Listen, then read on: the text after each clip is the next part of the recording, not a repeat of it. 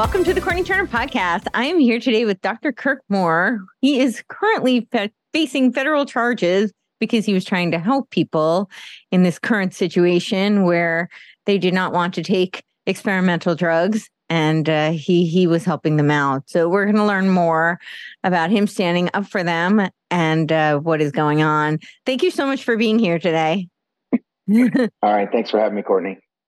So, can you give uh, my audience a little bit of a background of uh, what you do and how you found yourself in this position?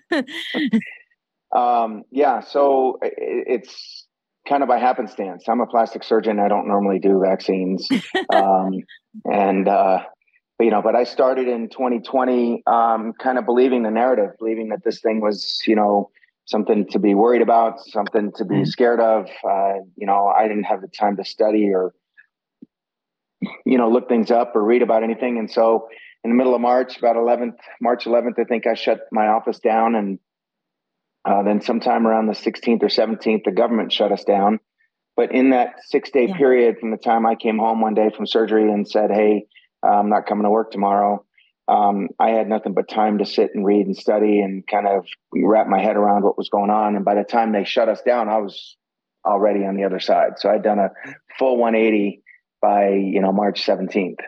Um, and I'm already a skeptic of the government anyway. And so when then when I started reading about all this stuff, and then they, you know, then the, everything just started. You know, they, well, this medication doesn't work, and then they started taking it off the shelves, and then you know this, you know, started, you know, I, I started talking about hydroxychloroquine, um, and then later ivermectin. Um, you know, I, I've used hydroxychloroquine. I've been on three humanitarian trips to Africa, and I've prescribed it and used it, and um, for hundreds of people, and and I knew what the effects were and what the side effects were, and um, so I knew that everything that they were saying was just wrong. Um, mm-hmm. And uh, I, I, first I didn't know what the reasons were, mm-hmm. um, but I've since come around to understand. I think a little bit more. Um, but in that time frame, I also started treating people because I was pretty vocal about um, my stance against you know the early treatment. Um, it flabbergasted me that we had a medical community and our medical quote unquote experts that were telling people that we don't treat people early. We just wait till they're on death's door and then we ventilate them, give them remdesivir, and 85% of them die. Um, so you're just SOL. Um, so I started treating people. Um, and so people, friends, neighbors, my patients, my family, everybody started finding out that I was treating people. And I treated some pretty sick people. Um, took him out of hospitals, brought him home. I was doing house calls, you know, I was back like in the 1950s again. I'm a family practice doc doing house calls um, and going there and starting people on IVs and giving them medications by high dose vitamin C, high dose steroids, uh, you know, along with uh, uh, hydroxychloroquine, uh, azithromax, um, you know, ivermectin, whatever the, you know, whatever it was, budesonide, you know the the whole the whole shooting match, everything that was there, and um, and finding protocols and routines that were working for me, along with the ones that were published by uh, you know Zev Zelenko, and uh, a little bit later the um, FLCCC. Um, so I, I, just I just kind of like came full circle and started treating people, um, and then in early 21 when the vaccines came out. Um, I, you know, I just became a vaccine clinic to provide the vaccine services for my clients. Um, and I treated uh, about uh, 1,937 people, I think, according to the federal government, um, with uh, saline shots and gave them vaccine cards. And then in January, they claim that um, I was giving people saline shots uh, and fraudulently, you know, kind of uh, counterfeiting the cards. And so they indicted me for 1,937 counts of fraud um, and counterfeiting. Wow. So, yeah. Wow. Unbelievable. well, I, I with so many questions here, I, I think my first question is like, what was the responses of uh, you know the the people when they found out that you were doing this the patients who you worked with uh, what was you know that time before we get to the you know, the charges. Uh, I'm curious just about that experience. Oh, you mean the patients that I was treating? Yeah. Well, I was busier, you know, I was almost busier treating people with COVID than I was taking care of my own patients. So I was trying to sure. run a, you know, I'm a plastic surgeon by trade. Sure. So I'm trying to, you know, run my practice. But, right. you know, I'm getting all these phone calls from all these people that are sick or want their mom to be treated or dad or somebody's in a nursing home or even younger people, you know, somebody mm-hmm. who's, you know, whose 18, 19 year old son is pretty sick, but, you know, the urgent care center sent him home and said that there's nothing that we can do. Right. Um, and so that's, you know, that's what was keeping me going. And, right. you know, I didn't charge a dime for any of it. I didn't charge mm-hmm. anybody. I didn't bill anybody's insurance. Um, I was seeing people in my office. I was seeing people just outside my gate and just in, in my driveway, people pulling in and, um, you know, everything. I mean, and I was uh-huh. doing telemedicine, mm-hmm. you know, just calling in prescriptions, taking histories over the phone and calling in medicines. And, uh, you know, it's just, it was a 24 seven job. Sure, I can imagine. And then what about uh, the people who you gave these uh, salines and the the cards? Um, and did a lot of people know? Like, how did people find out? And what was that process and experience like? Well, again, you know, I became a clinic because, you know, the government was saying that we were going to have all these people that needed to have these vaccines and right. they were going to have this backlog. And, you know, the more clinics and the more locations that people have to have access to it, the better off they're going to be. Um, and so I signed up and became a clinic in April, May of 2021. Um, and it was just word of mouth. I didn't advertise anything. I just, right. you know, it was, it was patients and friends and family, people that knew um, that I was taking care of people with COVID, and um, and so they, you know, they came to me uh, for for their vaccinations. And how how did that start? Like, did you offer it, or did people ask, or I mean, how did that even come about? um, well, I'm on. You know, when I mean, it's a pretty a vaccine, bold move, right? So yeah, yeah. You, well, so when you become a vaccine clinic, you become actually you're you're actually seen on the state website or a federal website, I guess they had some sort of, you know, site where people would go, where can I get my vaccine? And they, you know, look that up. Right. But it was just, it was just patients and friends and family. So um, I would let people know that, you know, we were providing vaccine services to our clients and then they would let their friends and family and everybody else know. Did, so did they, how, they know that they were getting uh, saline or? Well, that's where I'll have to you know, I, I will tell you that um, everybody was treated with full informed consent. So, okay. you know, there, everybody that came in um, was given informed consent about what the process was and what the treatment regimen was, um, and they approved what and what they ended up getting. Okay, I yeah. So I guess I, I obviously since I know the the case is pending, so you can you know share with whatever you can share and whatever you can't. You know, I I understand, um, but I guess I'm just curious about like the decisions that were involved. Like, what made you decide to? I know you said that you did some research, and so you were you now had a full awareness of what was going on, and so you were no longer supporting um, the injection. So, but what made you decide to use the saline and to give out cards? Well, again, um, I have to be careful with what mm-hmm, you know sure. what I say.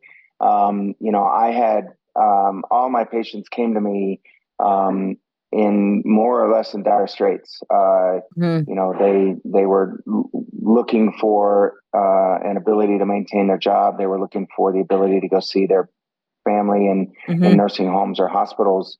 Um, I had a number of people that you know were military that were you know trying to stay in the military. Yeah. Um, I had a number of people that were actually on transplant lists or wanted to get on a transplant list for kidneys or liver transplants. Yeah. Um, and so, uh, and and the big impetus, you know, in the summer of 21 was uh, kids going back to school. Um, and so uh, there were a lot of families that were, you know, looking for an, you know, an, an ability to have, you know, to allow their kids to go back to school. So, um, so they would they would come. We would have a discussion about what you know what the process was, and um, and that they, you know, agreed with, you know, the treatment regimen that we came up with. My my, you know, my my underlying philosophy in life is um, to, you know, to do the right thing. Um, and secondly, you know, based upon my oath that I took back in 1989 uh, to first do no harm. Mm-hmm. Um, and so I have to abide by that. Um, and then again, the you know the just the ethical um, foundation of our practice and the practice of medicine in general is mm. um, you know you know the, ethics of uh, uh, you know require us you know there there's require us to first do no harm okay? Um, mm-hmm. and to do what the patient wants um, after after that full informed consent. Um, the you know we have to not do anything that's going to hurt them um, and and and refuse to do something that is going to hurt them. Right. Um, and so that's kind of the you know the the foundation the philosophical foundation upon which you know i, I kind of um, practice medicine in general um, and uh, you know whether it's plastic surgery or family practice or covid treatments sure absolutely um, yeah, I I think that that should be across the board. that that that should go without saying, right? Um, it should. so, what are your thoughts about what's in the uh, the vaccine, the results that are coming out now, what we're seeing? Yeah.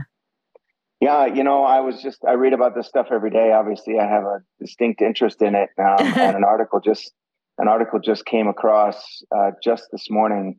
Mm-hmm. Um, and uh, it was talking about this, you know, um, in these 55,000 documents that just came out. Uh, ALC 0315 is an ingredient that is in the Pfizer vaccine. Um, and it's in the, there's called a material safety data sheet that MSDS of any product that's, you know, out there. They all have these, you know, material safety data sheets that come, that are required by law. Um, and the MSDS for this ALC 0315, um, which is, you know, just has a number attached to it. It doesn't even have a name. Um, says not for this product is for research use, not for human use or veterinary diagnostic or therapeutic use. Okay. Um, it may cause anemia, cough, CNS depression, which is mental, you know, central nervous system depression, drowsiness, headache, heart damage, uh, weakness, exhaustion, liver damage, narcosis, uh, which is excessive sleeping, um, reproductive effects, teratogen- teratogenic, which means birth defects. Um, and yet it's listed as one of the products that's in the Pfizer vaccine. So that's just an article that um, that just came out today. It's an article by Jeff Prager. Um, oh. And, uh, you know, there's everything that's in here, you know, and that's the struggle, right? They give us a product to inject, and then they give you a uh, safety data sheet that comes with it, and right. it's one of those little, it, you know, it's two by three inches, and it's just multiply folded, and you have to unwrap the whole thing, and you unwrap the whole thing, and it's this two foot by three foot poster piece of paper, um, right. and it says, and it says right on it, um, intentionally left blank. So that was that's the product insert that we got in our in our vaccines for two years. Wow, wow! And is that so, typical? No, mm-hmm. no, right. No. Um, the product the product safety sheet that they put in for the Hep B vaccine that they give to newborn babies, right? You know, has you know has it in there. It says, "Hey, this was studied and this was done and everything else." Um, and this is the this is the biologic makeup of it. This is the formula. This is how it's done. This is what the side effects are. Um, you know, th- this is how you inject it. This is what you provide. You know, gave you all of that. Right. Um, and uh, and and you know, I mean, the funny the the aside to that is is that it also says in there um, that this product is safe because it was studied and followed for four days after injection. Um, four days. Four days. And that makes it perfectly yeah. safe and effective. Okay. Right. And that's that's and it says that it's written in writing. So interesting, right? So Yeah. you find out all kinds of things once you start going down this road. So road. if something happens 10, 20, 30 years later, you know, then yeah, it's not related to the vaccine. I Can't see. possibly. Even if it was two weeks it. later, it couldn't be. Right. Right. Yeah. Wow, that's unbelievable. Have your thoughts about uh, other vaccines changed since uh, this the research? Um,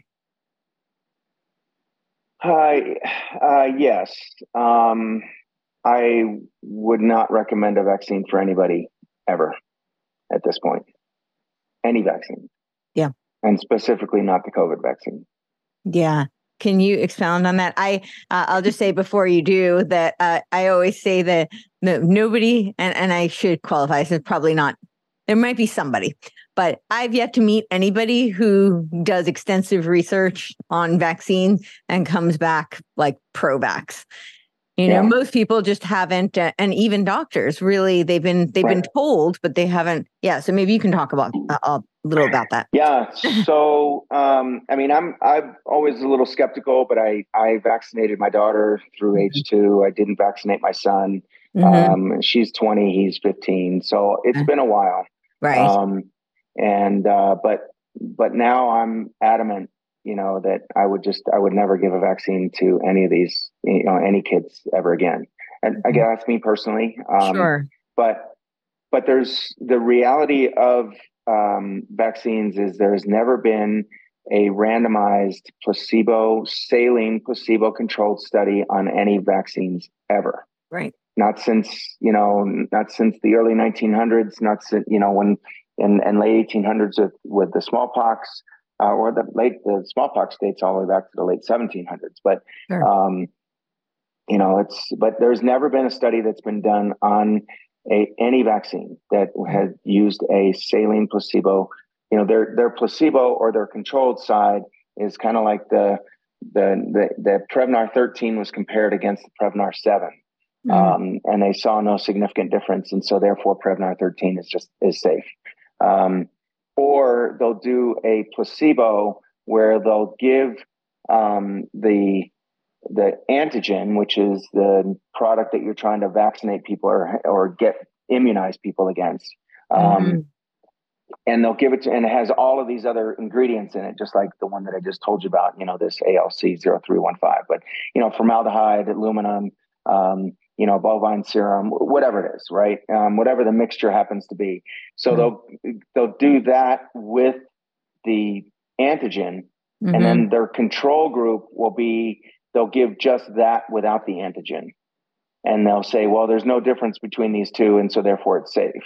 Um, you know, in the meantime, the baseline, you know, effects that they've had against, you know, against people not being vaccinated, you know, is um, is never looked at as and never compared.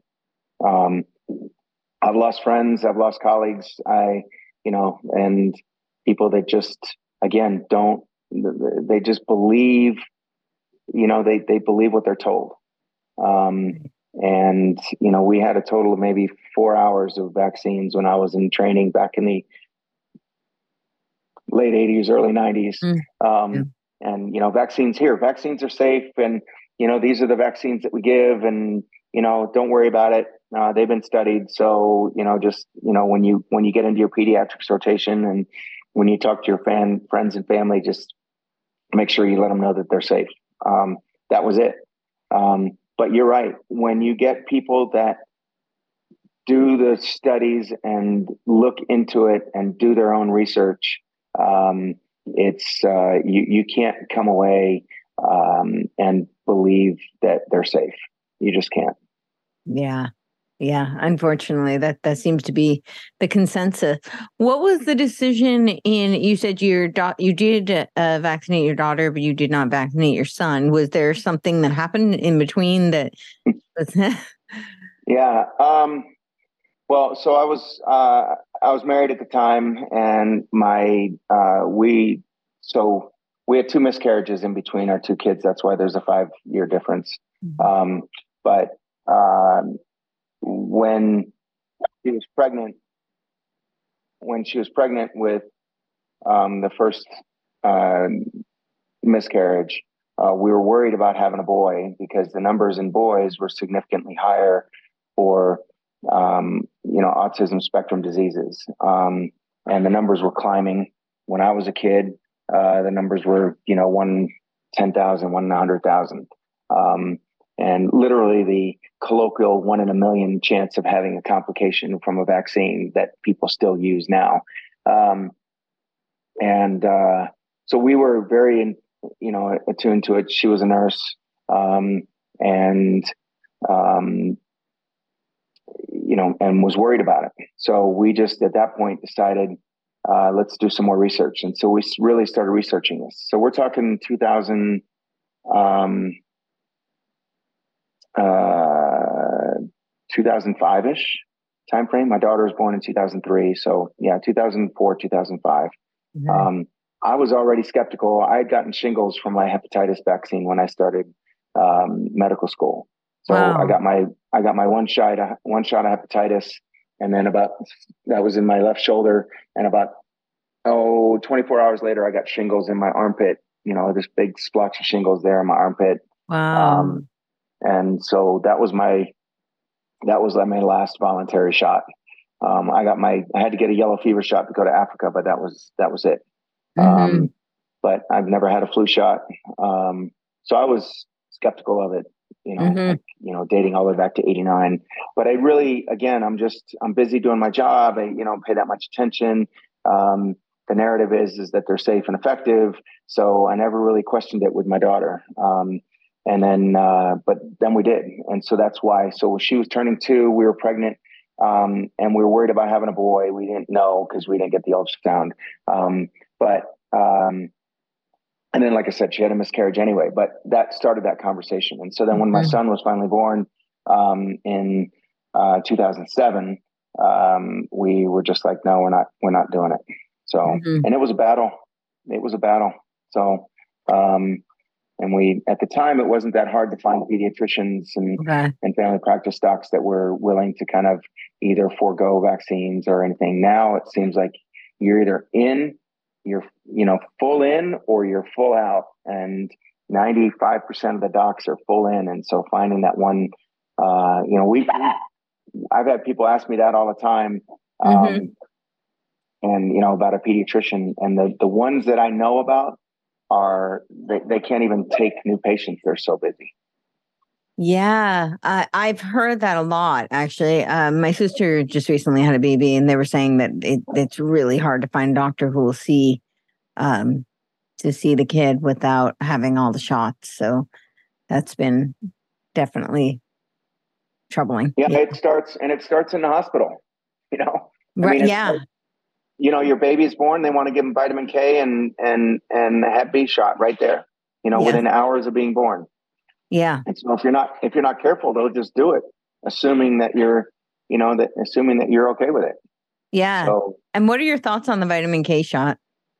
You know, I don't know that much about it, um, mm-hmm. but I'm again against I'm against all shots. Um, yeah. And you know, it just until they do true scientific placebo, semi placebo controlled studies, I, you know, my my thought on on any shots um, is you know is a no go.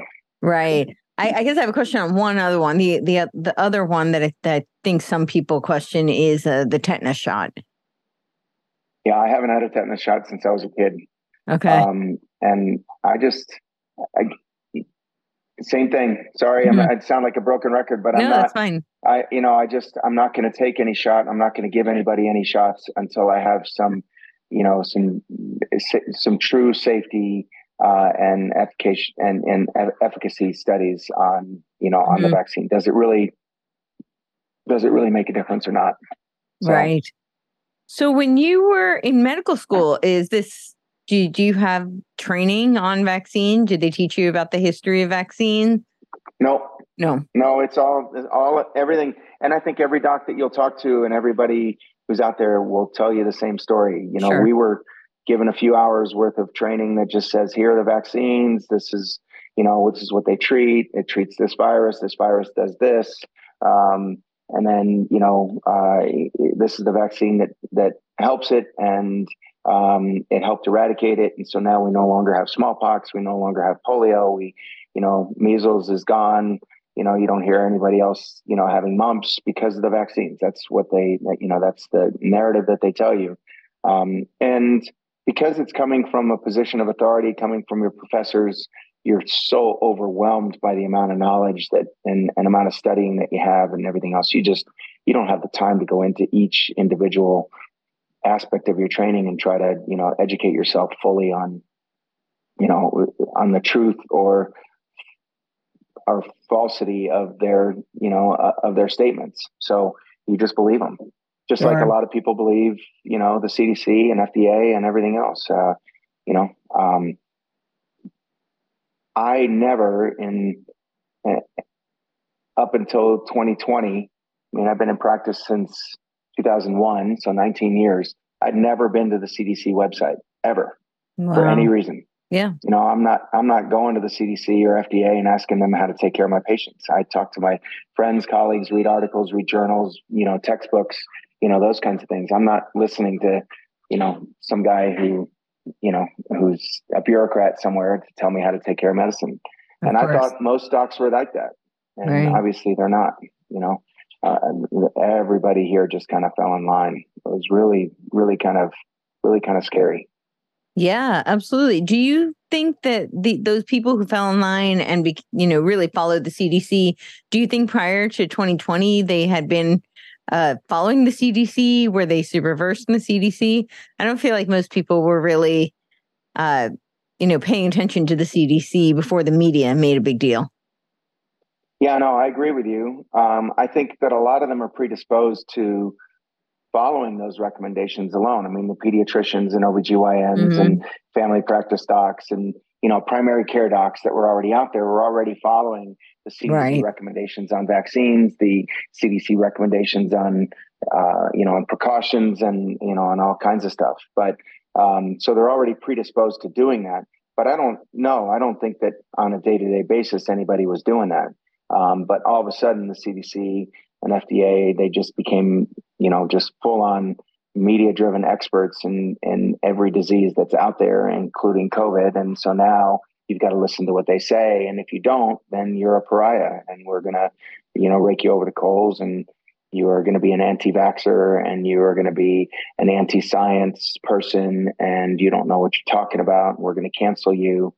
Um, so right anyway i mean it's just it's it's really it's really scary how quickly this all happened and um, and how uh, I, I and how I feel the practice of medicine has you know kind of transitioned over the last three years. Sure.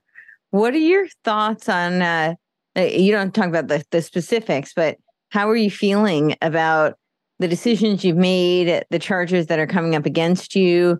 Um, I like uh, just emotionally. How's your family feeling? Yeah. Yeah. Um, well, it's obviously a very emotional time for us, but sure. um, I don't. Um, I don't. I, I'll speak for myself, but I sure. think I speak for my staff because two of them were uh, also indicted, um, mm-hmm. as well as one of my neighbors. Um, we don't have. Again, I'll just say from my perspective. Sure. Uh, I okay. Um, I don't have any regrets. Okay. I I took care of my patients the way they needed to be taken care of. Um, they were fully informed according to what the information was that was out there. Um, and the treatment regimen that we uh, came up with was something that, that both of us agreed to. So, mm-hmm. um, you know, again, it's just part of the ethics of medicine. Um, and it's just part of the ethics of being a human being in terms of, in my opinion. Um, you know, there's, there's not that much different than, you know, where we, you know where we are as physician, physicians. We're still humans. We still make mistakes. We're right. you know we're not we're, we're um, you know it, it, we're no better. I mean people put us on a pedestal to some degree um, because of our knowledge and because of what we know and our expertise in something but we do that with everybody. You know you, you put mm. your teacher on a pedestal because of who they are. You put your parents on a pedestal for who they are or at least you should. Mm-hmm. um, and so you know i i just and i think that that was in large measure to some degree well deserved until 2020 mm-hmm. and 2021 and then in 21 um, and and middle of 2020 when people refused to treat people um, in 21 when people just kind of went along with the with the safe and effective narrative um, and perpetuated that narrative for you know the last three years and continue to perpetuate it now without questioning it at all um, you know that's uh, to me it's a travesty and i think we've lost a lot in terms of the um, the layperson's opinion of their physicians there there are more people now are more likely to go out and um, and do their own research and look up things rather than uh, accepting my opinion. And and I'm happy about that. I, I tell mm-hmm. my patients all the time, you know, they come in for breast augmentation or something, then you know, go go talk to other surgeons and see what they think. I'm I'm not mm-hmm. offended by it. I, it doesn't bother me. I've always said that. Mm-hmm. Um, and I'm the same way with any other application, and any other thing. when I treat somebody with medicine, and I did it with COVID, and I did it with mm-hmm you know, ivermectin, hydroxychloroquine, and steroids, and the whole thing. I said, you know, this is this is how I've been treating it. I'm not an expert in it, but this is what I've been reading, and this is what I've been understanding is what is helping people. Um, I probably treated 800 to 1,000 people. I still treat people now, um, and I've never had anybody go to the hospital. I've taken two or three people out of the hospital, and I've never had anybody die. So, wow. um, you know, and and you you add that to the 2,000 people that you know, I quote unquote vaccinated, um, then uh, according to the government, um, then you know that's three thousand plus people that not one person has died that I know of. I mean, they may somebody may have died, you know, 87 year old woman or something, you know, died in a nursing home or something, but right. um, nobody nobody has ever told me that, and you know, anybody died from any of the interventions that we that we did. That's amazing. That's that's wonderful. Uh, what do you what what would you advise to other doctors right now? I think doctors do your research. Do your research. Yeah. Do your research. Don't take people's word for it. You know, have a little bit of, you know, critical thinking skills. You know, mm-hmm. put your critical thinking cap on and and and instead of just um instead of just accepting somebody telling you that it's safe and effective, do your own research. Um and and you know, get out of the textbooks get into the you know get into the articles get into the preprint stuff um, you know there's a lot of stuff that happens that that doesn't get printed because the journals are corrupted too um, and the editors won't let it get past the you know the stage i um, i was just listening to a podcast. I, wish i could remember who it is. I listened to so many of them um, i was saying they, they put in for an article to be published um, and they went to oh you know what? It was dr hazan uh, uh, hazan dr sabine hazan. She's a gi doc in california malibu. Um, and uh, she submitted a paper to a dozen different journals to get published, and none of them n- none of them would publish it. Wow! Um, and she's a, she's multiply published. It's not like what you know, it's not like it's her first publication. No, no, most of them didn't give her an answer. They just said uh, it's not something that we're gonna that we're gonna publish right now. Wow! You know, no reason, no nothing. Just sorry. Um, it's uh, we we we don't have room for your article or you know, it doesn't meet our criteria, you know. And when you try to push back on them, say, well, what are the criteria that it doesn't meet? They don't answer you. So mm-hmm. yeah, it's um it's a it's a crazy time right now. It, no, it really is. What would you advise doctors who have done research and are, uh, you know, coming to similar conclusions that you did, but maybe feeling a lot of pressure? Stand up for it.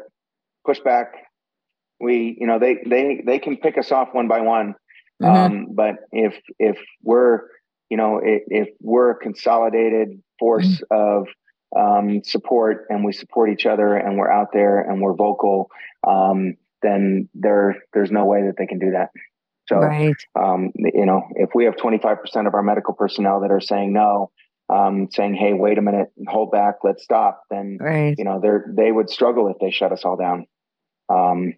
And, uh, you know, but one by one, you know, taking somebody's license away, you know, taking somebody's board certification away one at a time, uh, you know, taking their ability to kind of, you know, like what they tried to do with Ryan Cole in Idaho was, you know, kind of not allow his lab to be certified and, right. You know, so now he can't bill insurance and, you know, everything. Else. I mean, it's just, it, it's, it's a crazy, um, the, the, the, it, it's almost like a hypnosis. You know, I mean, there was all that hubbub about uh, what was that called? The um, mass formation psychosis. Mass formation psychosis, they called yeah. it, and then they changed it to just mass formation.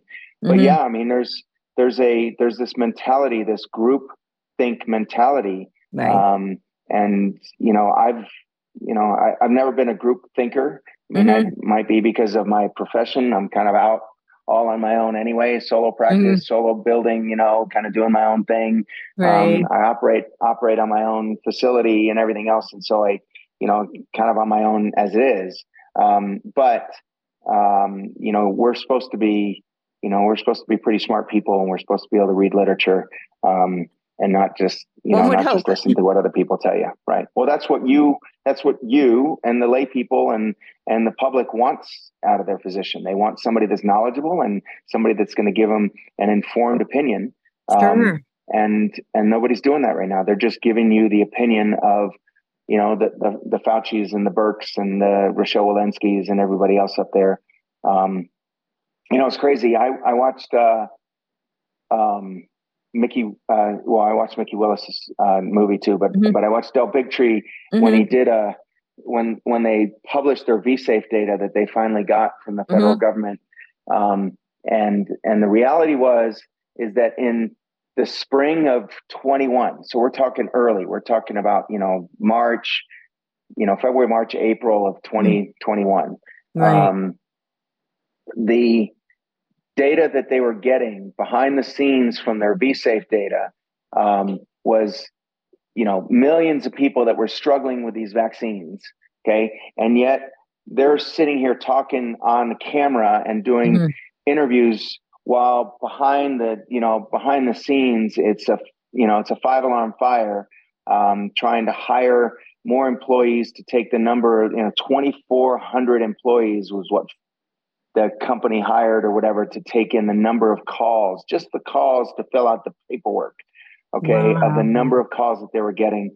Um, and it, it, you know the the data was astonishing, and yet their front face, you know, behind them everything is burning down. Okay, it's right, kind of like right. that guy on CNN said, "Oh, it's mostly peaceful." Mostly peaceful, uh, right? Mostly peaceful, and in the background there's a building that's burning down, right? Right. So the you know the FDA and CDC is doing the same thing. They're talking to everybody. It's mostly peaceful, um, and our, you know, everything's going just fine. But you know the company that they outsourced their you know complications to to take incoming calls was hiring 2,400 employees just to handle the paperwork. Wow. So um, yeah, it it it's just astonishing to think that that was going on. And it is because the data tells us that now. For sure. And I want to get into that before before we do, I wanted to ask you how did uh so how did the charges come about? Like how did they find out anything was going on? Um so I, I don't I don't I can't tell you exactly I know how it happened, but I can't okay. tell you because it's part of a protected um okay. Uh, discovery. But but it, it, ultimately, what they did is they found out somehow, um, and then they had two people call my office as uh, under a sting operation, and one of them came in and got a card. So, so they had two federal agents call my office, call it, you know, call our vaccine clinic, um, and one of them made an appointment and didn't show up, and then another one um, made an appointment, showed up, and just got a card. Wow. So, so so my question is, so they're doing clearly this is evidence that they're doing federal sting operations. And you had just told me that to your knowledge, nobody has died as a result of your treatments. Uh, most people fared very well and uh, recovered, you know, had good results, you know, medically right. speaking, right? Uh, we're now seeing, and we'll we'll get into this, the results of the people who have taken these injections, many have not fared so well. There's no sting operations, as far as I know, going on uh, for, for these doctors uh, and nurses and clinics that have administered this. So, what, what are your thoughts as to what's behind all that? Why? Oh, it's political. Mm-hmm. It's purely politics. Mm-hmm. It's purely uh, it's purely control. They they want people in my position uh, to just follow their instructions and do what it is that they're told. Mm-hmm. That's that's all it is. It's tyranny. It's totalitarianism. Um, it's you know do your job and shut up or lose your job. Mm-hmm. And when you say, That's, yeah, when when you say it's political, uh, what do you mean by that? In what sense? Um, meaning that there is no, um, it's it's driving their agenda um, of, you know, we we want you at we the government want you to do what it is that you're told because we know better and we know what's best for you. Mm-hmm. Um, and if you don't do what you're told and you don't get a shot, or you, you know, or you, you know, don't take this medication, um, then you can't work, you can't go shopping, you can't buy food. Um, you, you know, you, you're, you're just, you know, that's you're you're not you're you're not a um, uh, upstanding citizen of our society that we're looking to implement and to have. We want obedient um, slaves um, to do what it is that they're told. Um, that's what I mean by political. It's a it's a much bigger agenda than just taking a shot. Um, um, but it's the beginning. It's kind of like the mask. Okay, the psychology behind masks, or the psychology behind the, the reason they did the masks, in my opinion, nobody's mm-hmm. going to tell you this, okay? But in right. my opinion, the reason they did the masks is that the psychology and the studies in psychology will tell you that 90% of people that take the first step and listen to you and do something that they don't want to do, but are doing it for the benefit of somebody else or for the, the common good, mm-hmm. 90% of those people will take the next step. Mm-hmm. Okay. So if you tell everybody to wear a mask Okay. Ninety percent of those people that do wear the mask um, will do the next thing that you tell them to do, which is to take the shot. Right. Um, and that's, I think, the numbers are pretty close. I think, um, you know, almost everybody was wearing a mask. Okay. Um, you know, I, I, it's funny. I still I went to Costco here yesterday, and um, there were still some people in Costco that were wearing masks, and you know, the place is packed and there are you know people still wearing these you know blue surgical masks um, but uh, you know of the people that did wear masks I, I, think the numbers in the united states are i mean they're they're saying that at least 80% of our population took one shot wow okay okay i mean i think that that's what the numbers are i mean we're 330 million people in the united states some of them weren't eligible because some of them were kids and everything else but um, I, I, I want to say there were 250 to 270 million people that took, you know, that took a shot. Really? Yeah. You, do you believe? Those, do you believe those numbers? Do you think it's no? I think there's. I think there's. I think there's other people that are out there that are like me that haven't gotten caught. Um, right. I don't know how many. Um, I also think. Look, I know people that have bought cards. I know people that have uh, you know, get, you know, gotten them online. I know people that falsified them. I know people that kind of printed their own. Um, and you know and so there's you know some people have managed to get around it and those people probably are on the roster of having you know been registered as having gotten a shot. So no i don't think it's quite as high as what they say it is right. but it's um but it's probably 65 70% wow. What do you think we're going to see? I i mean i know i we we know the results aren't good, but what do you think we're going to see in the future um, as a result of that's a it's a pretty high percentage. Yeah, not as high as like so, Israel, but it's it's high. So I think we're going to see um, a. I, I don't know that it's going to be like a wave, okay, mm-hmm. but I think we're going to see um, a significant loss in um, uh, or a significantly higher mortality. I think our baseline, I mean, I, I want to say the numbers in the United States uh, were about a million people a year were dying. Um, and, you know, that was the average that we were seeing. No, sorry, 3 million people. So 3 million people, about 1% of our population was dying every year. Okay. Um, and that was, those were the numbers, you know, 1% of our population for the last 20 years. Um, wow the I think we're going to see a significant increase in, and that's called it's called something called all cause mortality. Right. Okay. Um, and so, you know, 1% of our population is going to die. I think we're going to see a significant increase in that. And it's not just going to be a little blip and then come back down. Mm-hmm. Um, I, I, think we're going to see that, it, it, you know, we're actually going to start seeing our population um, numbers, you know, kind of come down from the 330, 340 million people that are in the United States. I think over the course of the next 20 years, um, uh, well, uh, you know, I, I I don't know the numbers, but you sure. you read people's models and you look at what's going to happen. Some people say that um, that we're going to see about fifty to seventy percent of our you know decrease you know decrease in total population in the United States and worldwide. Um, some people say that that's what they ex- what they wanted and that it's purposeful. You know, mm-hmm. the Georgia Guidestones that you know kind of like all of a sudden kind of blew up. Also said that you know the population was going to be decreased to 500 million people um, yeah. and and then and then that got blown up too. Um, mm-hmm. So it, there's just you know there's just a lot of stuff going on that um, just doesn't make any sense.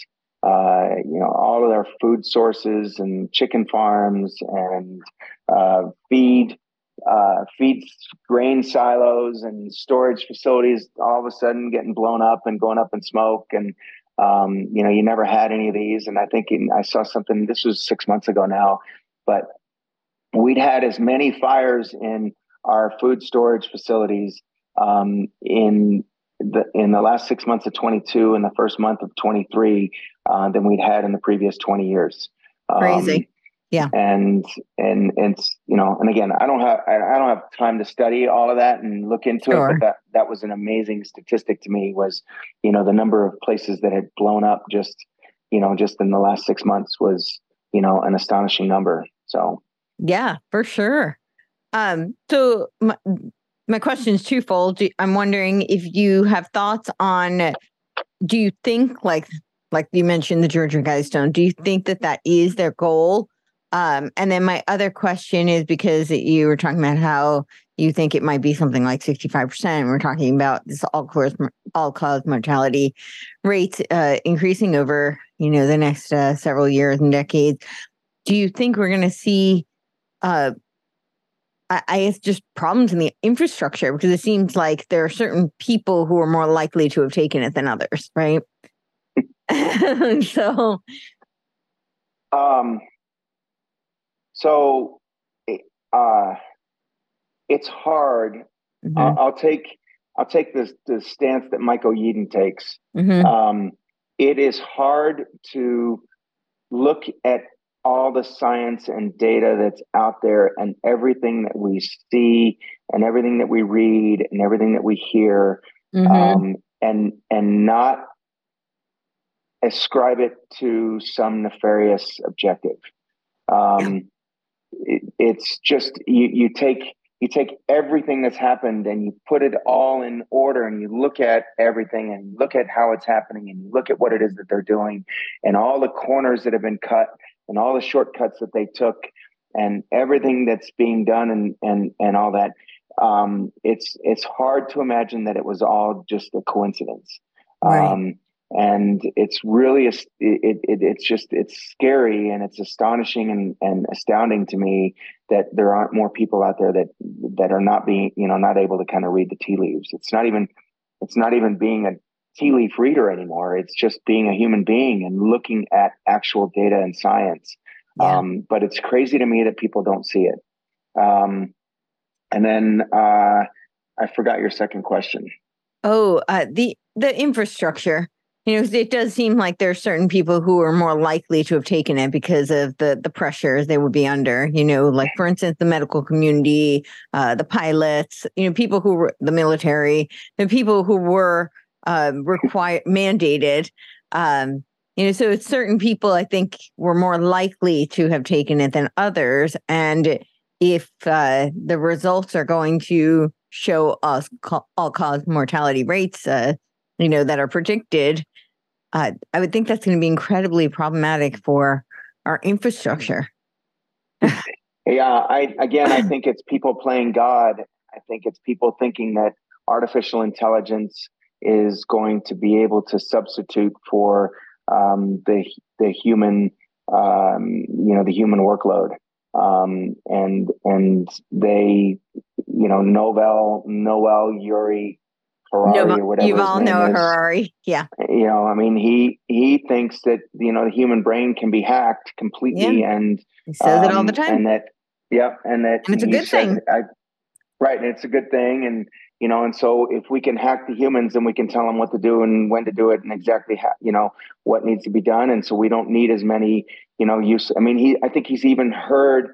I think he's even said it in one of his podcasts was we have too many useless eaters on this earth Sure. Um, and and it's hard to imagine again how much influence does he have how much world economic forum you know influence have you know we don't really know the extent mm-hmm. of that and who is the you know we always kind of throw around this word they and them mm-hmm. um, you know who are they and, right. and and and them we don't you know necessarily know um, yeah. there's you know suppositions and you know inferences and uh, you know some people will say you know it's the Club of Rome or um, the Committee of 300 or mm. you know whatever. I mean, there's just there's all kinds of stuff out there, but I, uh, most of these people go nameless and faceless. Um, yes. But with everything that's happening and everything that we're seeing and the coordinated efforts of all of the governments across the world right. and what they've done over the last three years, um, you've just never seen anything like this before. Right. Um, there's, you know, World War Not One. of this magnitude. Yeah. No, no, no, no, not yeah. no. I mean, everybody fell in line, uh, and if they didn't fall in line on the masks like Sweden and Finland didn't, then they fell in line on the vaccine. Right. Um, and you know, there's just there's a few little outliers here and there. You know, the Scandinavian countries are not doing the vaccine anymore. You know, is that you know too little, too late? What's the mm-hmm. population mm-hmm. of their you know, right. uh, what what's their population versus the population of Western Europe, the population of you know Africa didn't fall in line just because they didn't have the infrastructure to be able to institute it, but uh, or implement it. Um, but United States, you know, South America, Central America, North America, with Canada involved, and you know, and everything else. I mean, it's just it's crazy the um, extent of the uh, let's call it mass formation, if you you know, mm-hmm. if we want to believe in that. Right. No, it is really, really crazy. Um, yeah, I, I guess so. They think that it's so your theory is they just think it's going to be machines that take over. So, for instance, take the pilots because I, I do see a huge pilot shortage already. Um, and we're seeing all sorts of what look like could be cover ups for pilot problems. Uh, you know, we're seeing a lot of delays and cancellations with airlines and uh, we do know that the pilots were mandated by most airlines and that you know you're already at risk for blood clots when you're up in the air. And then we know that these in, enhance your risk for clots. So uh, so they think that ai is going to control an airplane. Is that kind of the idea? Well i mean we're going to go into the we're going to you know we're going to go into the george jetsons you know where you don't okay. you don't need a pilot anymore. You just have automated flight. Right. Um, and you know we're not going to need air traffic controllers because it's all going to be controlled by computers and um, um, you know that's I, again I, am yeah. not part of that I, right, I don't right. have a lot of knowledge but that's on the on the cursory side of it looking you know looking sure. down on it i think that that's where they're you know where they're going that's what their mentality is is that we don't need as many people as we have on on the earth um, and uh, we can do a lot of these jobs you know they can all be automated um, and if we have a lot fewer people on Earth to feed and to house, um, then uh, you know we won't have as many problems in our society, uh, and they'll be more easily controlled. How do your are your your kids uh, aware of what's going on, the charges you face, the, the choices you made, what happened, um, and w- the bigger context of what you've learned and what's going on in the world? Are, are your kids? How much do they know? Oh no, they're very involved. I mean, I I spent 12 days in jail, and I'm at home now with an ankle bracelet on on house arrest. So right. it's I, I, can't hide it from my two kids. My daughter uh, just finished her sophomore year in college um, and came home and has been living here at the house now. Um, and then I have a 15 year old son, um, and uh, you know, so they they're very well informed. Um, my daughter has, uh, you know, coming out of high school, uh, you know, having the kind of the traditional high school education and everything mm-hmm. came out, you know, somewhat liberal. Um, right. But but knowing who Dad was, and mm-hmm. I've never been never been shy about telling them my you know my opinions about anything. I'm a political science major from college, so oh wow, I, you know, so I you know I have a political science background, and it's something. You're a political science major, and you became a plastic surgeon. Yeah. How did that even happen? But then I want to hear well, about your daughter. But yeah. Um, well, I mean, it, it, it just, uh, I didn't just want to be just a science geek. And mm-hmm. so I, I grew up overseas. My dad was in the Air Force. I had a lot of experience kind of in other countries. I was born in France. I grew up in Italy. Um, mm-hmm. I've traveled to Pakistan. I've traveled to Bolivia. I've traveled to Somalia. Um, and spent time there, you know, like three weeks in each place. Um, and so I've had a lot of, you know, world you know worldly experience and i've had a lot of ability you know not ability but a lot of opportunity to mm-hmm. um, kind of take in other cultures and and and just see them and i was a teenage kid so it wasn't like i did it when i was four or five right? Right. Um, so i was you know i hated it because i was i wanted to be home with my kids you know with my friends playing mm-hmm. riding bikes and getting on motorcycles and doing all the stuff that you know all these kids did. But um, you know hindsight is 2020 and it was mm-hmm. probably the best experience for me. Um, and uh, you know so yeah so i'm not i'm not shy about my opinions never have been. My kids mm-hmm. know. My son has always been very conservative. Um, with the whole 21 uh, fiasco i actually sent him to switzerland for school because i didn't want him to be here in the us i didn't want him to go to um, the school here was going to make him wear a mask again. Um, and and i and he you know he didn't do well the second half of the so 20 so 2020 2021 so that school year that academic year um, he spent that last half of that year all of 21 at home because he just couldn't wear a mask. Um, so then uh, two weeks before school started um, the uh, headmaster of the school uh, called me and said hey we're going to make kids wear masks again. I said okay well i want my money back because it was a private school here too um, and uh, and then I scrambled trying to find him a place. We found him a place in Switzerland, and uh, he went over there. And then halfway through the year, there they started making him wear masks too again. Um, but but they were very. It wasn't as strict. It was very lenient. Um, and uh, anyway, um, yeah. but you know, it was so he he knows full well and good. And his best friend over there was a huge Donald Trump fan. Um, and so he and uh, you know, without being political, I, you know, I don't know what to think about Trump necessarily either, but um, the, uh, the the two of them just kind of hit it off, and so they were just two peas in a pod, mm-hmm. you know, in, in school over there for a whole year, and he's been over here to visit and uh, and everything. But um, my daughter was a little bit more on the, you know, kind of center left side. Um, mm-hmm you know, walked around in high school wearing a social justice sweater just because it was the cool thing to do. And, um, you know, but she knew where I stood on it. And we had a lot of very, uh, I, don't, I won't even say heated discussions, but we just had a lot of very, um, educative, you know, kind of like discussions and, and, and, and pro, um, I don't know how to explain it. We, we just talked about it, you know, mm-hmm. and, and we, and I gave her my opinion and she took it in, I listened to hers and she went to college and even though she went to a very liberal and generally most colleges are very liberal anyway right. um, she came out of there and and now realizes that hey dad i think you were right and so now she's looking for something else to do for the next two years um, because she doesn't want to go back there so wow. um, uh, and then seeing what's happened to me uh, you know and uh, all of the um, just all the crazy stuff that's going on with me and everything else, and how they're trying to just use me as an example and trying to, right. um, you know, throw me in jail for up to 15 years because I saved people's lives. Um, and, you know, I have, I, on the other end of the spectrum, I have a friend of mine who says that he thinks that they're going to drop the case before November because all the science and data that's coming out. Um, I, I, would like to believe him.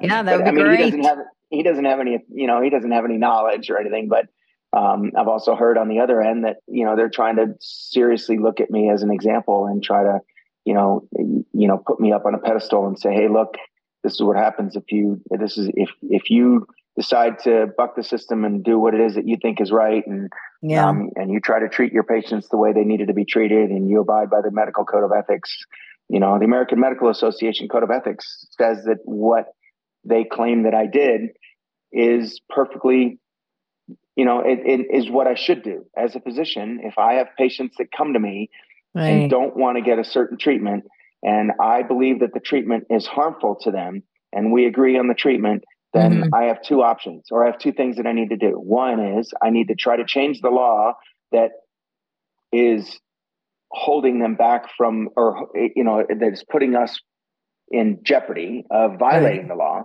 i need to try to change that law which i did i, I went to i went to city hall and I, Mhm. you know i told you i'm a political science guy so I went down there and I, and I attended hearings and I spoke at hearings and I, you know, committee hearings and I and and tried to get laws passed and I did and we got them passed. Um, so I, I did do that.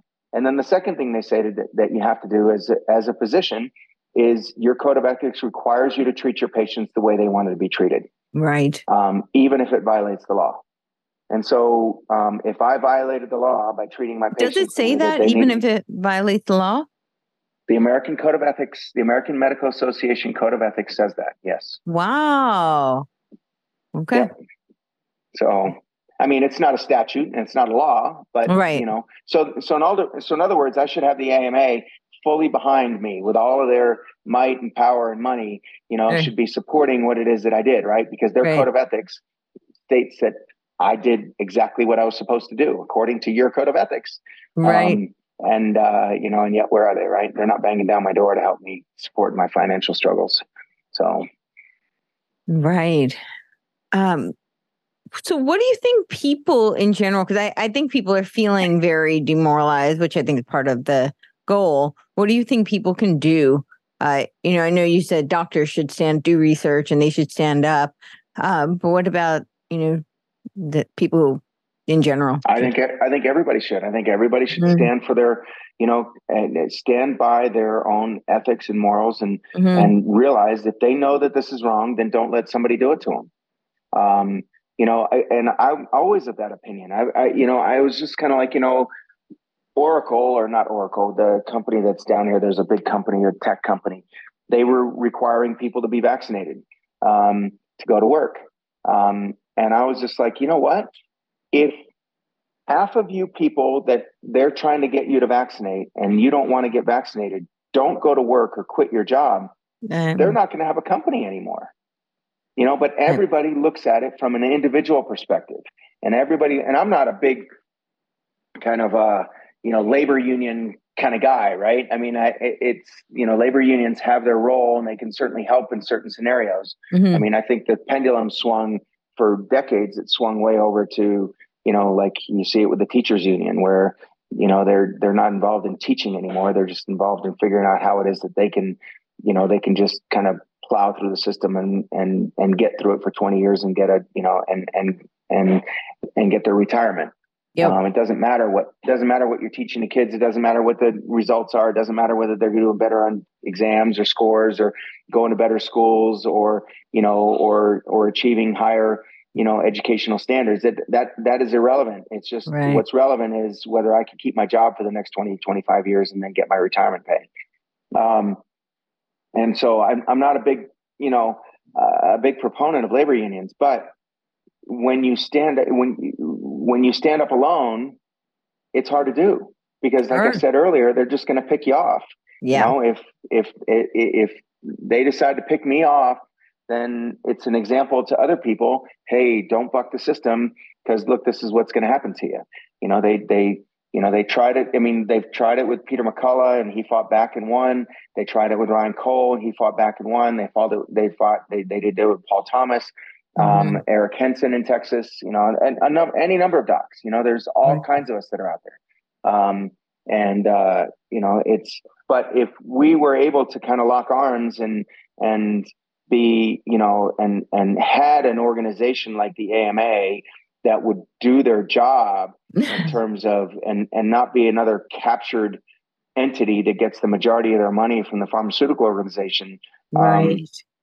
You know if if they got ju- if they lived on just the dues that they had from if they lived out for the benefit of the physicians then the physicians would join the AMA mm-hmm. um, and they would pay them their dues and they would, you know, and, and be happy to do it. I've never joined the AMA. Um, I'm, I, you know, because they don't really look out for me. Right. You know, there and and I I venture to say that there's less than 20% of physicians that are out there that actually are AMA members. It's crazy. Wow. You know, you think of the American Medical Association, right? This American Medical Association, this large association that is, you know, kind of like represents I don't know, 250,000 physicians across the country or whatever the number is, mm-hmm. the number of physicians that we have.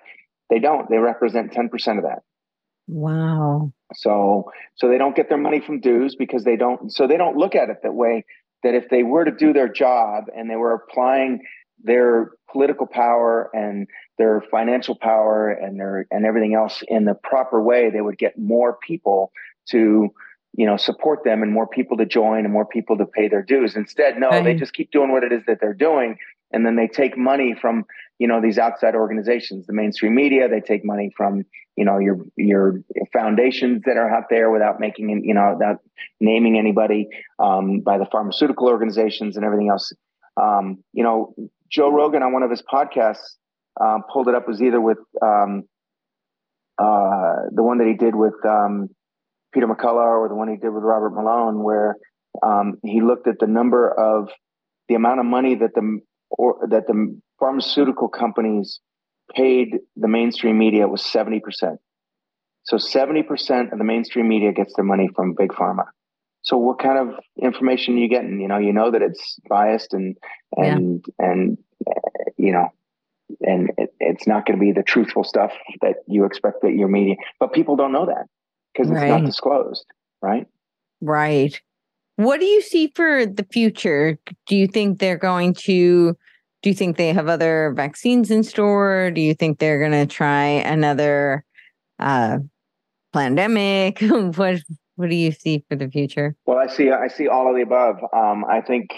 Um, I want to say I heard somebody uh, in one of my podcasts or something say that they've got 50 mRNA vaccines that are ready to go.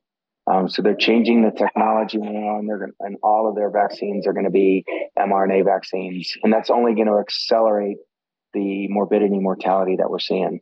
Not everybody's going to die, um, but you know, Ed Dowd wrote a great book, and he's put out a bunch of publications. Um, and you know, he has a lot of great data and information about the not, not just the mortality, but the the disability claims. Um, and you know, we have we have about hundred million people that work in the United States. Okay, mm-hmm. and if you have 3.5 million that are on disability, that's three and a half percent of your workforce that is right. never going to go back to work again. And if that number, all it does is continue to get bigger because of all the medications and vaccines and everything else that they're that they're giving us and requiring of us. Right. Um, you know, how is that going to help us? How is that going to get us out of, you know, the situation that we're currently in, which is a whole different discussion. right, right. No, it's a, it's a, it's problematic, very concerning, very concerning. Do you think that the next time around that if, if they do try to roll out more M- mRNA, uh, if they roll out some sort of other you know, pandemic. Bill Gates keeps saying, you know, the next time. Um, do you think that we're going to have a similar response, or do you think this time more people will say no? Oh no, I think that there's going to be a much bigger pushback. Um, I don't know what the numbers will be, but it'll be much bigger than what it was. Mm-hmm. Um, you know, I the it, you know we see a lot of encouraging signs. Um, you know, you start seeing some journals starting to publish some information. You start seeing um, you, you, know, you start seeing some people getting out and talking about it. You start seeing some, you know, bigger conferences with a lot more, you know, a lot more attendance. Um, and, uh, you know, it, I, I think that, uh, you know, they've already tried, they tried monkeypox, which went nowhere. Mm-hmm. Um, they, they tried the, um, uh, Marburg thing mm-hmm. in Papua New Guinea. Um, mm-hmm. and, you know, and that went nowhere. Yeah. Um, you know, I, I just I think you're going to get you know a lot more pushback. Um, but these these guys are smart, you know, and they're patient. Um, and yeah, um, and a lot of them are like, even if it doesn't happen in my lifetime, then you know it'll happen in my kids or my grandkids' lifetime or something. And so they're um, it's uh, it, it's you know it, it's just crazy to think about it. Um, I've gotten to the point for me that I almost don't believe anything that anybody tells me anymore.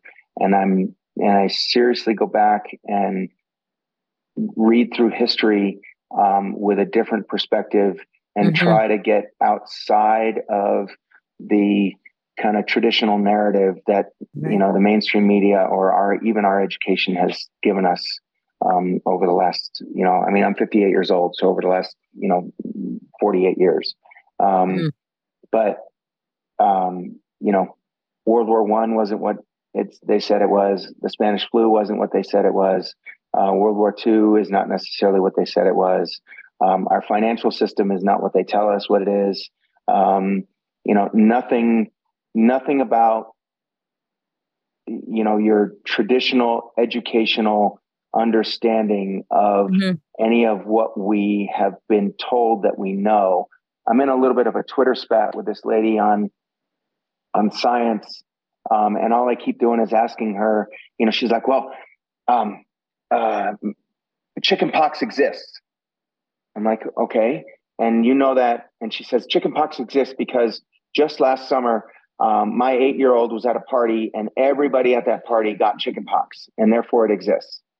Um, and so I'm just kind of like okay and mm-hmm. you know i'm just like okay well give me some science behind that that's an anecdotal story and i'm sorry that you know all, all eight of your kids i'm actually kind of glad that all eight of your kids got something that they may now be immune to for the rest of their life mm-hmm. um, but um, how do you know that it was chickenpox virus? And I, and again, I'm not taking the position that viruses exist or don't exist, but there's a there's a cadre of physicians and scientists that are very well respected, or used to be very well respected, mm-hmm.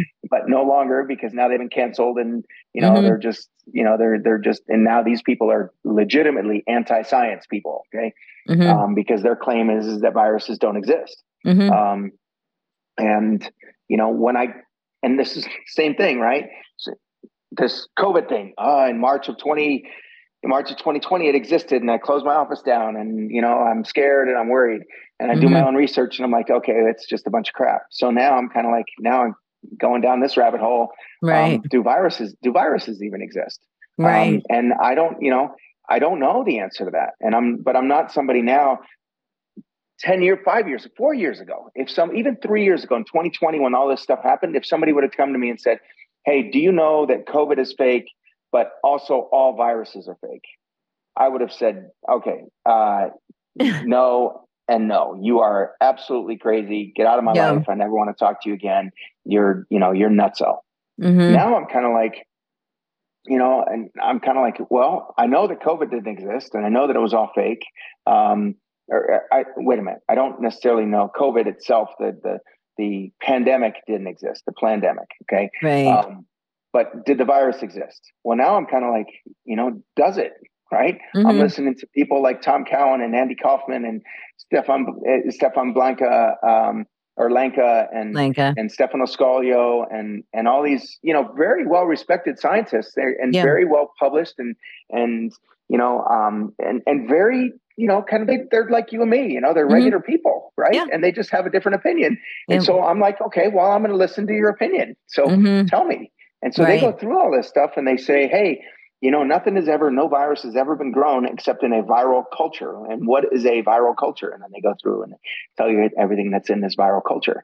Um, and uh, anyway, it's just, you know, like I said, I, I just go back and I'm just kind of like, I really now I question almost everything that we that we've ever seen and taught. You go back and you look on those books that you have up on that rack behind mm-hmm. you that have all been these educational books, right? Mm-hmm. Um, and you, you, I look at those things now with a very cynical, skeptical. Well, you know, these eye. books are typically not taught in school, but well, no. But my point being is that you know I'm just looking at it as a library. I can't read the names yeah, of the books yeah. back there, but you know what I'm saying. I'm just kind of like the typical book rack that right, you see anywhere. Right. You're kind of like, okay, this is you know this. A lot of these you, are in the this, cryptid history realm, but yeah. there, there you go. Yeah. So. Um, um Yeah, the the virus uh, debate is very very interesting. I haven't talked to uh, Dr. Cowan or uh, Dr. Lenka. I would really, in particular, love to talk to Dr. Dr. Lenka just because of my particular birth story. Um, I have talked to Dr. Kaufman, and he's a very he he's brilliant and he has a he's a very like rational kind of uh demeanor you know it's a very he comes from a very logical whether you agree with right. his perspective or not it's not um it's not contentious it's not uh pedantic it's a very uh, he's really coming from, and he always says this. He's not arguing what they are. He's just saying he's putting the burden of proof on them because right. he's saying that there the evidence right. isn't substantiated. Um, but Dr. Lenka, I would really love to talk to you because his case was uh, surrounding German measles. That was the Supreme Court case that he uh, took on, and uh, my birth story is uh, predicated on German measles. My mom, uh, as the story goes, my mom had German measles during first trimester pregnancy. Um, they actually read the titer incorrectly. And, and again, if you uh, subscribe to their narrative, titers are not real. Um, but just for the sake of the story, he read the titer as being 112. He was dyslexic, and the titer was actually 121. And uh, if they had read it correctly, my mom would have aborted me. But because he was dyslexic read it incorrectly, um, I, I, was born. He saved my life. Right. Um, but I was uh, born with several complications. I'm blind in one eye. I had a cataract uh, when I was first born. I'm hearing impaired. I wear bilateral hearing aids. I didn't get hearing aids until I was almost six years old. I learned how to speak by reading lips. I had heart surgery when I was one years old. Um, I was vi- born with like a hypotonic limb, fine graphic motor impairment, uh, stunted growth. They actually told my mom the best she could hope was to find a nice institution for me to spend my life.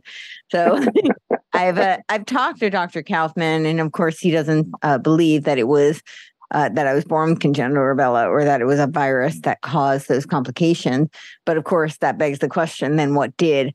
So right. all this just to say, I would really love to talk to him because that's a it's a very hard uh, one for me to wrap my head around because obviously there's cognitive dissonance involved. But I will say this I think it's fascinating. And one of the things that this you kind of allude to with your questioning everything and all the narratives that we've been we've taken for granted for so long uh, is that viruses at least from what we're taught are submicroscopic. Now, you would know this better than I mm-hmm. with your training, uh, but they're submicroscopic. And so, therefore, we're dealing with theoretical models.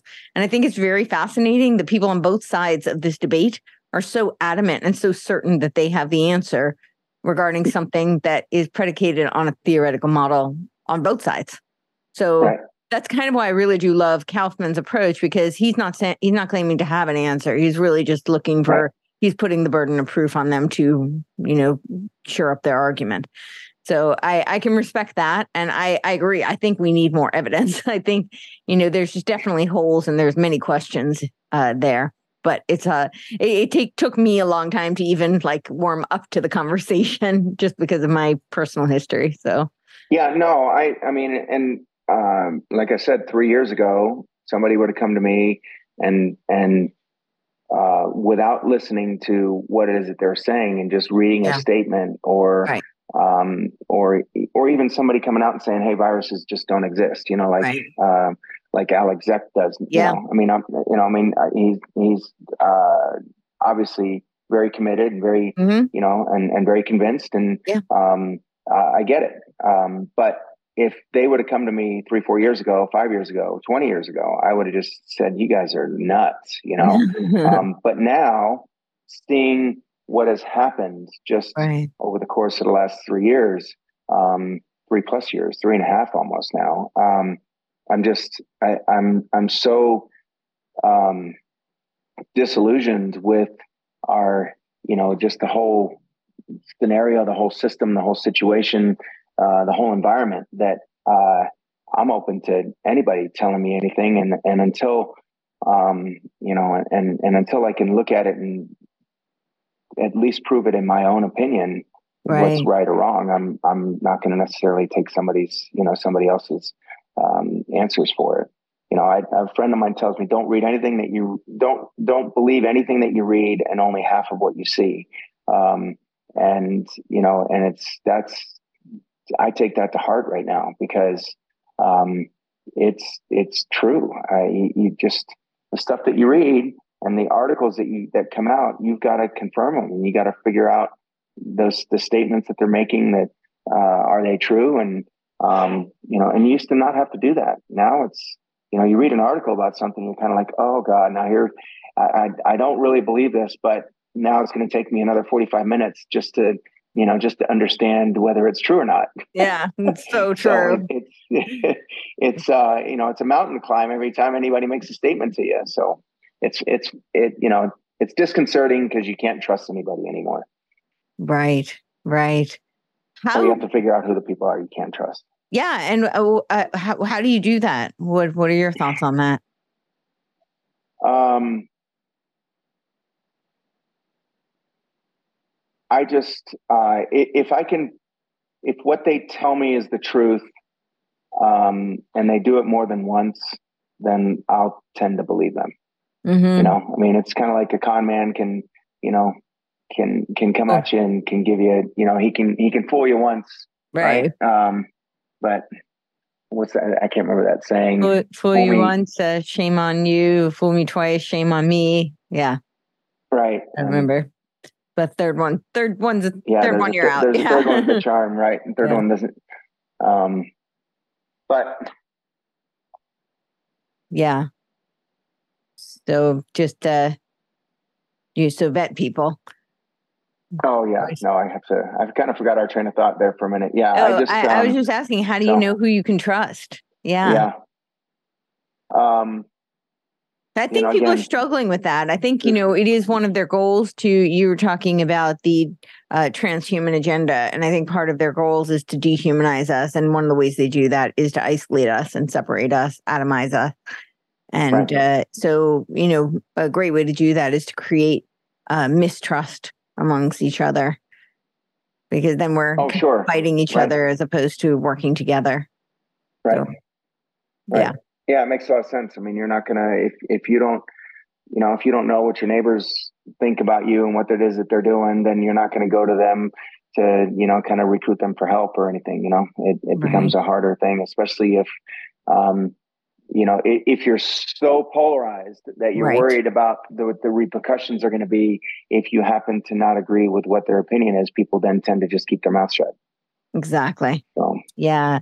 So you have said that you have no regrets, um, which I I think is amazing, and I wish more people would take a stand. But I think it's, you know, really unfortunate that you're facing the circumstances that you are, and I I wonder how like how do you feel about what if hopefully they do drop everything right you were saying that you had spoken to someone who says that they might just uh, right. and that would be great. But what if the if worst case scenario happened? Um, how do you feel like you'll face that, handle that? What will you? Um, yeah. um, yeah, I, I, you know,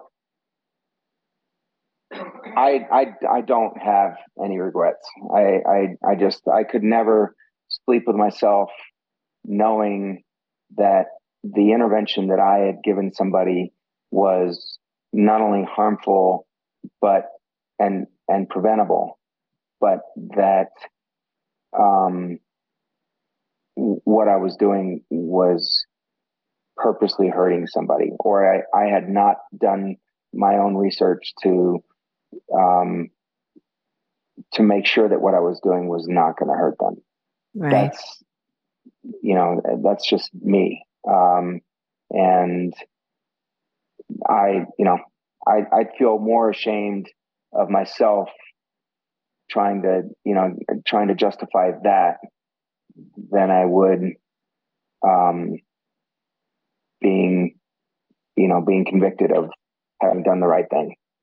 Right. So, um, I'm convinced, I won't speak for the rest of the, you know, all four sure. of us, but I'm convinced that you know that I did the right thing, uh, that I abided by my oath, um, mm-hmm. and that um, I took care of my patients according to a you know a, a medical um, philosophy that was um, you know first do no harm and uh, treating them according to the to the way that they wanted to be treated. Right. Um, and if that's um, going to be determined by our government to be um, a you know uh, an infraction worthy of putting me in jail, then um, I'll I guess I'll have to accept that. Yeah, I the the integrity is just I wish I wish everybody had that kind of courage and integrity because I think we would be in a very different position today if a lot more people stood up. So thank you. Um, what if uh what was gonna ask? Um I was gonna ask you I totally lost my train of thought. Yeah, I'm uh I, I'm just very I, I'm very moved and just very saddened by this whole state of affairs. Um but if uh I guess I was gonna say that if uh I don't know, I totally lost my train of thought. I'm sorry. Um okay. so you you said there are four of you. Oh, I know what I was gonna ask you. Uh how are your um have you received a lot of like feedback from you know your patients and community uh people who you did give these treatments to? Do they know what's happening? Um Yes. So um, we, you know, I had some friends. We put up a website. It's you know standformoore.com, um, all spelled out, um, and we have a Give Send Go, you know, donation link on the website. Um, but uh, our feedback, uh, my batteries on my are going to die on my headphones. Okay. Um, our our feedback is um, been tremendously supportive. It's 90 to 1. um, Good. And uh, you know, we're we're struggling we're struggling raising funds. Um, mm-hmm. You know, uh, a lot of people just, you know, they support us but don't have a lot of discretionary income to be able to kind of, you know, send us, you know, send us money. I mean, we've gotten over a $100,000, but our legal fees have exceeded, you know, 300, 400,000 already. So, um, wow. it's been a big financial burden against all of us. Um, and um, you know, but it's it, you know the support we get is tremendous. Uh, people write us letters, they stop by the office, they call us, they leave us voicemails. Um, anytime an article gets published about us, the um, you know it, it's you know it, it, in I mean you can go back and look at it back in January February when you know it was put out on Twitter. Um, it it was you know nothing but hero hero hero you know Dr. Moore for president, you know, um, whatever, you, you, you, name it. Um, yeah. And, you know, occasionally somebody would come up, well, you know, he, uh, he committed fraud, so he should go to jail, uh, you know, whatever. But uh, the, the numbers are, you know, 99 to one um, in support of us. Uh, and um, so it's been, that, that keeps us going. Yeah. So, that that's wonderful to hear. I'm so glad that you're getting support. Well, I know your your headphones are going to die, so let's uh, wrap up. But but please tell everybody where they can go. I'll post the link as well. But for those who are listening, uh, tell them where they can uh, find your Give Send Go, where they can find more information about you and support you. Okay. Yeah, so it's Stand for Moore, just all spelled out S T A N D F O R M O O R E uh, dot com, and it has a link think it's in the top right corner for Give Send Go. Or you can go to Give Send Go uh, and just type in Fight for More with the number 4 mm-hmm. um, so Fight for More at the Give Send Go website or standformoore.com.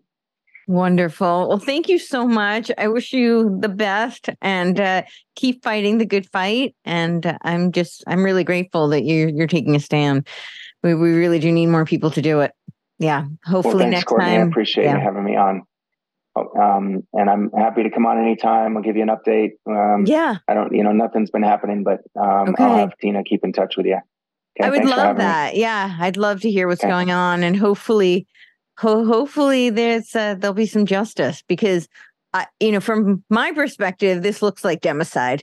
So for them to turn this, I mean, what they did to me looks like a criminal operation. You know, to do a sting operation is not exactly the most transparent, honest, ethical thing to do. And uh, to to do that to somebody who's literally saving lives when you know they're arguably killing them based on results. You know, that's not a. Uh, uh, I'm not making an allegation. That's just the results don't look so good. So, um, yeah. So I, I, yeah, I, I I'm well, just good friend of mine. Know? Good friend of mine. A good friend of mine put it this way. He said, uh, "You know, Kirk, you and your co-defendants are being indicted and prosecuted for not maiming and killing people." Yeah, so that's, that's, a great way right? to put it. I mean, basically. So, yeah. Right? Wow. So that, that's a great way to put it. There are no there are no victims. You know, our our system of justice is built on victims. There are no victims in this case, and they're going after um, you know uh, four people that you know abided by their oath um, and took their patients' concerns seriously and treated everybody according to the way that they wanted to be treated. Um, and if we get prosecuted and thrown in jail for just that alone, what kind of a system do we live in? Seriously, seriously. Well, I uh, I really I hope and pray for justice. So and uh, okay. yeah, for you and your family. Thank you so much. And yes, let's stay in touch. Right. Keep me updated. I appreciate it. Thanks, Courtenay. Bye bye. Right, bye.